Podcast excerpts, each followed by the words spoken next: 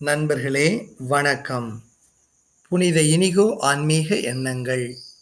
மே பதினேழு. வழிகளை இலக்குக்கு ஏற்ப தேர்ந்து கொள்ளுங்கள்.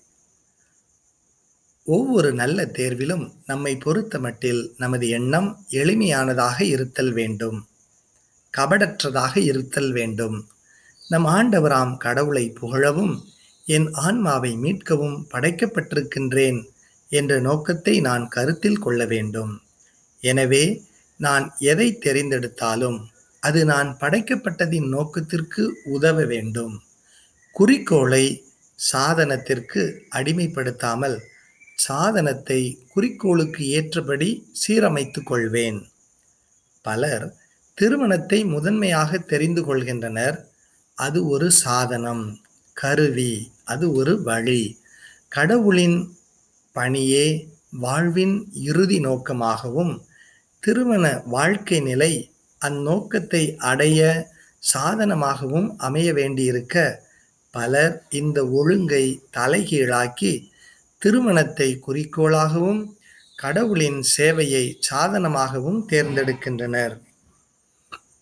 அதன் பின்னர் அந்த மானியத்தில் கடவுளுக்கு பணிபுரிய விளைகின்றனர் இத்தகையோர் நேரடியாக இறைவனிடம் செல்வதில்லை. ஆனால் தங்களின் தகாத பற்றுதல்களுக்கு முழுமையாக கடவுள் ஒத்தியங்குமாறு விரும்புகின்றனர்.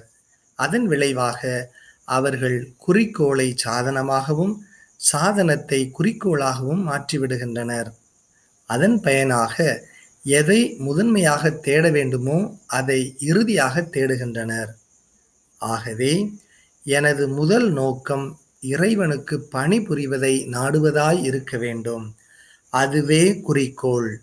அதற்கு பின்னரே எனக்கு நன்மை பயக்குமானால் மானியம் அடைவதையோ திருமணம் செய்வதையோ தேடிக்கொள்ளலாம் ஏனெனில் இவைகள் குறிக்கோளுக்கு சாதனமாக உதவுகின்றன.